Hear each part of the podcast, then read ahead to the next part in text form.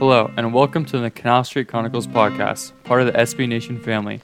I'm your host, Brendan Ertl, and you can find my Saints articles on Canal Street Chronicles as well. You can follow me on Twitter at Brendan underscore Ertl.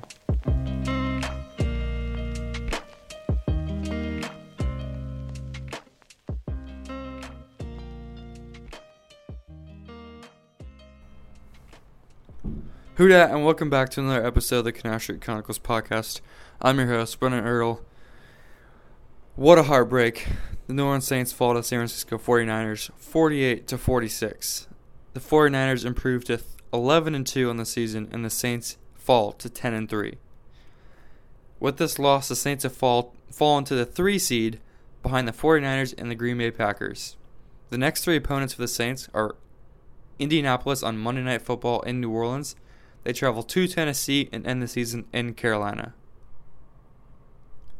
Before we jump into this game, I'm just going to give down some of the stats, the big time stats from this game. Drew Brees, a vintage Drew Brees game, 29 for 40, 349 yards, 5 touchdowns, and 1 rushing touchdown, 6 total touchdowns. Michael Thomas had 11 receptions for 134 yards and a touchdown. Jared Cook was huge in this game. He had two receptions for 64 yards and two touchdowns before he left on that second second touchdown on a concussion. He was ruled out. Deonte Harris had a huge game, maybe his best game as a Saint. He had five returns for 155 yards and a 51 yard long. That put the Saints in great scoring position multiple times. Craig Robinson stepped into the starting lineup today. He tied an interception. And the biggest stat, the defense gave up 41 points. Swing right into this breakdown, starting off with the offense. We could critique the offense in so many different ways, but look at the big picture. They scored 46 points. We've been waiting for a Saints offensive game for a long time like this. We've been kind of harping on them. It, we were saying like this offense is average at best. This is kind of their breakout game. They scored 46 points. Drew Brees had six touchdowns. Jared Cook had two. Mike Thomas had one. Tre'Quan Smith had one. This was maybe, in my opinion, I think this was the most complete game from the wide receiving core of the Saints that we've seen. Overall game, but Tre'Quan produced timely times. He only had two catches, but he he produced timely times. He potentially had the game-winning touchdown, but you know Ted Ginn, on numerous occasions, was getting open. He had four receptions for 50 yards. He made some big time catches on third down. And Latavius Murray had a ton of success in this game. I'm upset they didn't run with him more. I understand the circumstances of the game, that the Saints were kind of in a shootout. They didn't want to stick to rolling the football, but Murray was the hot hand. He he's really played well when he gets those he gets those volume touches, he really can break out some runs. And there was numerous times when he'd he'd get through that he could make he'd make a read step up field and he'd get 10 15 yards every time. Two things we can look back on and frown upon is the two point conversions. Earlier on in the game when Jared Cook got hit in the head, they got he got called 15 yard penalty, so uh, they the Saints decided to put that on the two point conversion and line up from the one and go for it. They didn't get it, and so it was seven to thirteen then, and that kind of forced them into a bad situation later. That's kind of what we all thought, but looking back on it, it's like, come on, kick the kick the field goal. But this is this is this was a playoff game for the Saints. I honestly, in my opinion, I like the call. I would have done the same. This is a playoff game. You need to be risky. You cannot be conservative. And lots of people don't agree. I know lots of people who didn't agree with the call. But if they get the two point conversion and we win by two points, no one's talking about, oh, they shouldn't have done this. Oh, they shouldn't have done that. Because at the time, it seemed like the right thing to do. You need to be not conservative to win this football game. The second two point conversion, though, uh, I know they needed to do it, but the play call in that situation, you pick your best play and go to your best player. And that play call just looked no good from the start. Ted Ginn came in motion. I think they're trying to fake the fly sweep, but Drew Brees stepped back and Michael Thomas wasn't open. Tre'Quan Smith definitely wasn't open. He just kind of floated over there. Drew said in the press conference that no one was open. Yeah, clearly it, it wasn't their best play. They, I feel like they could have had a lot more plays. I feel like Latavius Murray should have been in there. But there's lots of things they could have done differently on offense. But overall, you cannot complain because they scored 46 points. If you told me Drew Brees threw for 349 yards and five touchdowns against the San Francisco 49ers, the best defense in the NFL, I'd be like, heck yeah, we we destroyed them. There's no way this was game this game was close. Not the case. Last year we saw the offense maybe peak too early. Remember the Cincinnati game and the Buffalo game? They just dominated, and that was like the peak performance from the offense. And like after that game, they kind of fell off the rails a little bit. I think the Saints' offense is starting to peak, and they're finally peaking at the correct time. All season long, we've seen inconsistency and maybe not the best play, but they're peaking at the correct time. If they can keep this up against Indianapolis next week and Tennessee, Tennessee's hot. If they can keep it up against Tennessee, I think this will carry into the playoffs. It was clear to me in the game plan. I even said in in the last podcast, Jared Cook was going to be big in this game because I, I knew they would want to attack the Saints against the 49ers. And they were very early. And we saw a play earlier, I mean, later on in the game with Taysom Hill. It was kind of like a wheel route shot. It, it, they had to run that play because they had no tight end production in the seams. They had to test, they had to keep the 49ers honest in the seams. And they just, once Jared Cook went out, they just had no production in the seams. Josh Hill was there. He had a touchdown, but it's just not the same. Jared Cook is a phenomenal route runner. Losing him was huge to the game plan. I know they had tons of plays scripted just for Jared Cook. Maybe not just for Jared Cook too, but just plays you can build off of Jared Cook, and have, not having him in the game hurts a ton.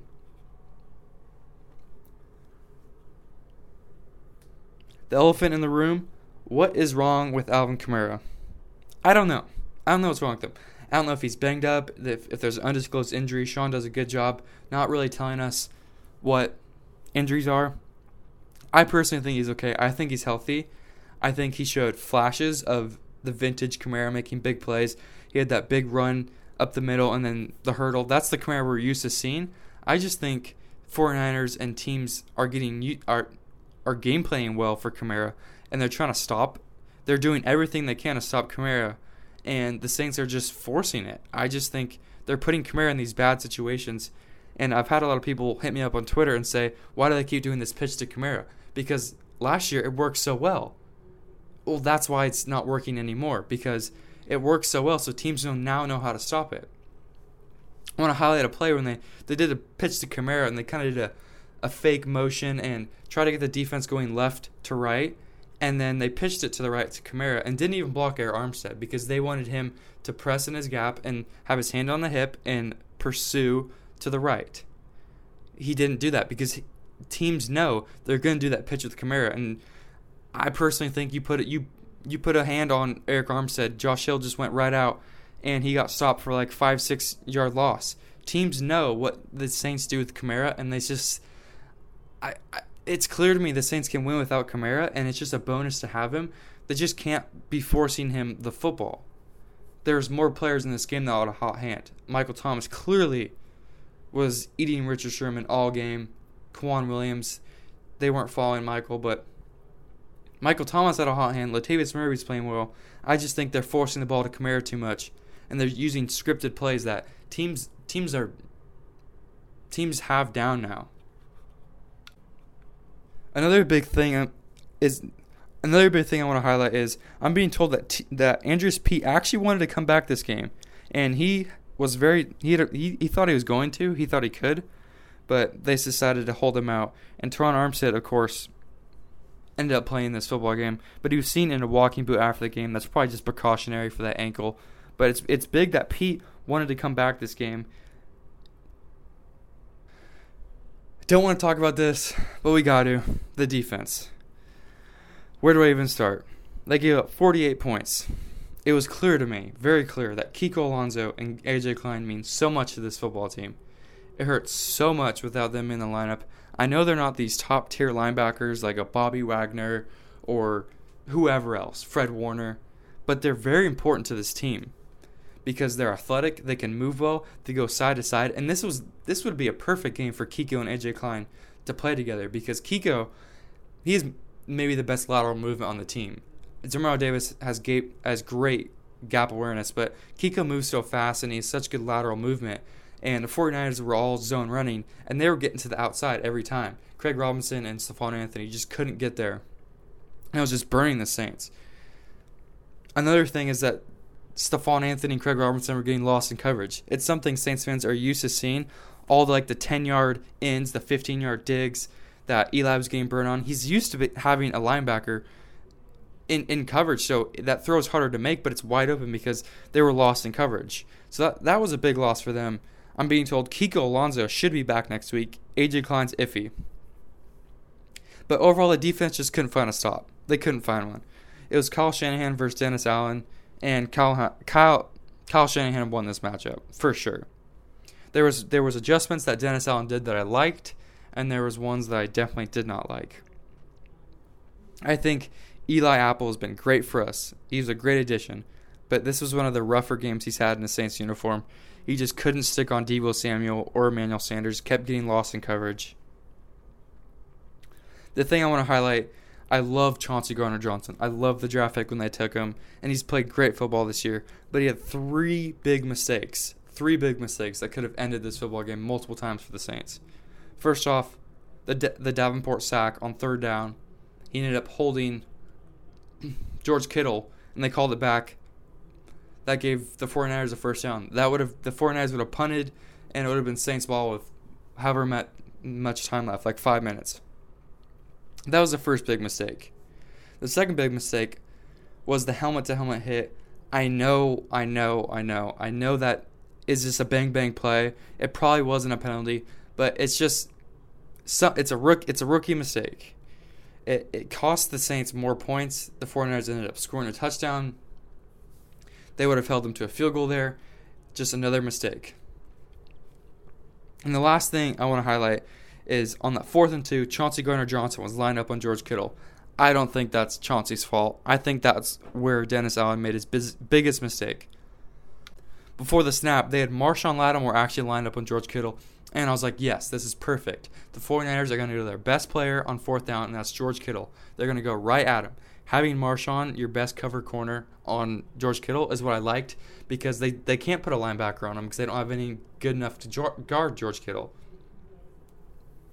The 49ers end up calling a timeout, and then for some reason out of the huddle, the Saints had the rookie Chauncey Gardner Johnson on George Kittle, and that's just it's just not fair. It's fourth down season's determined on this play, and they put the rookie in a bad spot. He gets beaten a three yard out, and history tells that George Kittle goes 40 yards down the field. Marcus Williams can't bring him down.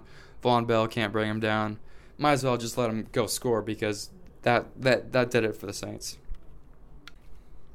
I want to give a shout out to the D line though. They fought really hard in this football game. First half was rough for them, but they were doing a good job stopping the run. Linebackers struggled. Demario Davis had his has play, had his plays here and there because he'll always show up. Demario Davis will never have an off game, but D line really fought in this football game. We didn't hear Cam Jordan's name at all, if not a few times, but Shy Tuttle had a very good game. He's becoming a dog, and I mean dog, because Sheldon Rankins actually was questionable return. He never came back I think it's an ankle injury with Sheldon, so that'll be big. But Shy Tuttle's played great these past couple weeks, and we saw him have a huge tackle for loss that got the 49ers off the field. Mar Edwards got a sack, a big timely sack. They're just playing well at the right time. Davenport, he's been struggling with injuries. He actually came in and out of the game a few times, but the Saints will have an extra day off this week because they play on Monday night. But the D line fought really hard. I was proud in how they played. I don't think they were the problem in this in this game. The 49ers had to get cute to beat the Saints defense, and they did. They were really cute. And I mean very cute. Lots of motions, lots of misdirections, wide receivers throwing passes. They knew they couldn't beat the Saints straight up, passing the football, just three step drop, go through your progressions. They need they knew they needed to confuse the Saints defense because they have been actually pretty good in coverage this year. But whatever the 49ers did, they just the Saints couldn't adjust, and I think that's on Dennis Allen. It's on Dennis Allen, but Dennis Allen can't play coverage. I mean, Marcus Williams had a big mistake. He, I don't know what he was doing. He fell down in coverage on that huge touchdown pass to Emmanuel Sanders, but definitely something the Saints need to clean up before the if they want to make a run for the playoffs. It's something they need to clean up for sure. And I'm tired of talking about the defense, but last thing I gotta say: 53 seconds left, couldn't get a stop, but we said before the game, last team with the football is gonna win this game. 49ers were the last team with this football. They won the game. You could say the Saints scored too fast, but that's no such thing in the NFL. That shouldn't be a thing. Tre'Quan's not going to go down at the one or two to chew more time. That's just not what you do. The Saints did what the Saints offense took care of business. Defense couldn't pull us one in, but we'll definitely see this team again. Maybe the best unit today was special teams. Deonte Harris, of course, had a great game. Wil Lutz was two for two on field goals. I'm gonna jump into some questions real quick. At Saints Elite on Twitter, he hit me up and he said, "How far away is Michael Thomas in catches, and do you think he will get that record of Marvin Harrison's 143 record?" I think he can. Michael Thomas currently has 121 catches, and the record is 143. So if you do that math, the Saints have three games left. So he would need 7.3 a game to tie the record. I think he's got it. I think it might be close. It might be tough but I think he will eventually. He always seems to get his 8 9 catches a game. Today he had 11. But it'll be close. I really hope he does. That'd be really help his MVP case. One of my good friends, Nate Williamson, at Nate JW Sports, he hit me up and said, What does tonight's game say to people who think Drew Brees' ability is fading or that he lost his step? I'm super glad he asked this question because personally, maybe he did take a little step back, but that's because he's 40 years old. But he's still Drew Brees. This was a vintage Drew Brees game, and people are saying like Drew Brees is fading away, Tom Brady is fading away. Just just hold on a minute. Five touchdowns, six touchdowns in total. He can still compete at the highest level in this league, and he should be considered as one of the top quarterbacks in this league because he is, and he's done this for so many straight years. Just chopping up the chopping up the NFL. And think about coming into this game. Drew Brees versus the number one defense in the NFL. The Drew, Drew Brees is actually six and one when he comes into games playing the top defense in the NFL. He's now six and two, but he always is up for the challenge, and I'm super glad he asked that question. At KCJ on Twitter hit me up and said, "How do you feel about the loss? What are your thoughts for the remainder of the season?" it sucks. It really sucks. I had to go take a walk so I didn't shatter my TV or throw my phone or something because it was that hard of a loss. It felt like it was right there. Those shootouts that you lose, the Saints usually come out victorious in those games, but sucks to lose those. But this definitely doesn't define their season. I was asked a lot if this is going to define their season. Not at all.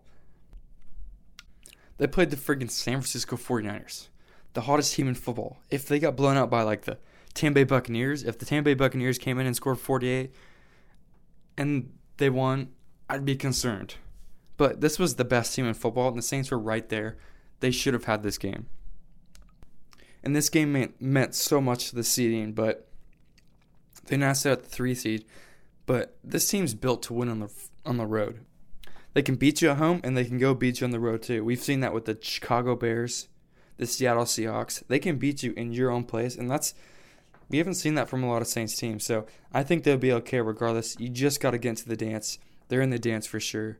So I think they'll be okay. If their offense keep, keeps playing like how they played today and their defense can emerge how they looked earlier in the season, they'll be perfectly fine. I'll be in the dome next week for Monday Night Football against the Indianapolis Colts. So hit me up on Twitter at Brendan underscore Ertl. Tough loss though, but we got to win out. We got to finish the season 13 and 3 for sure.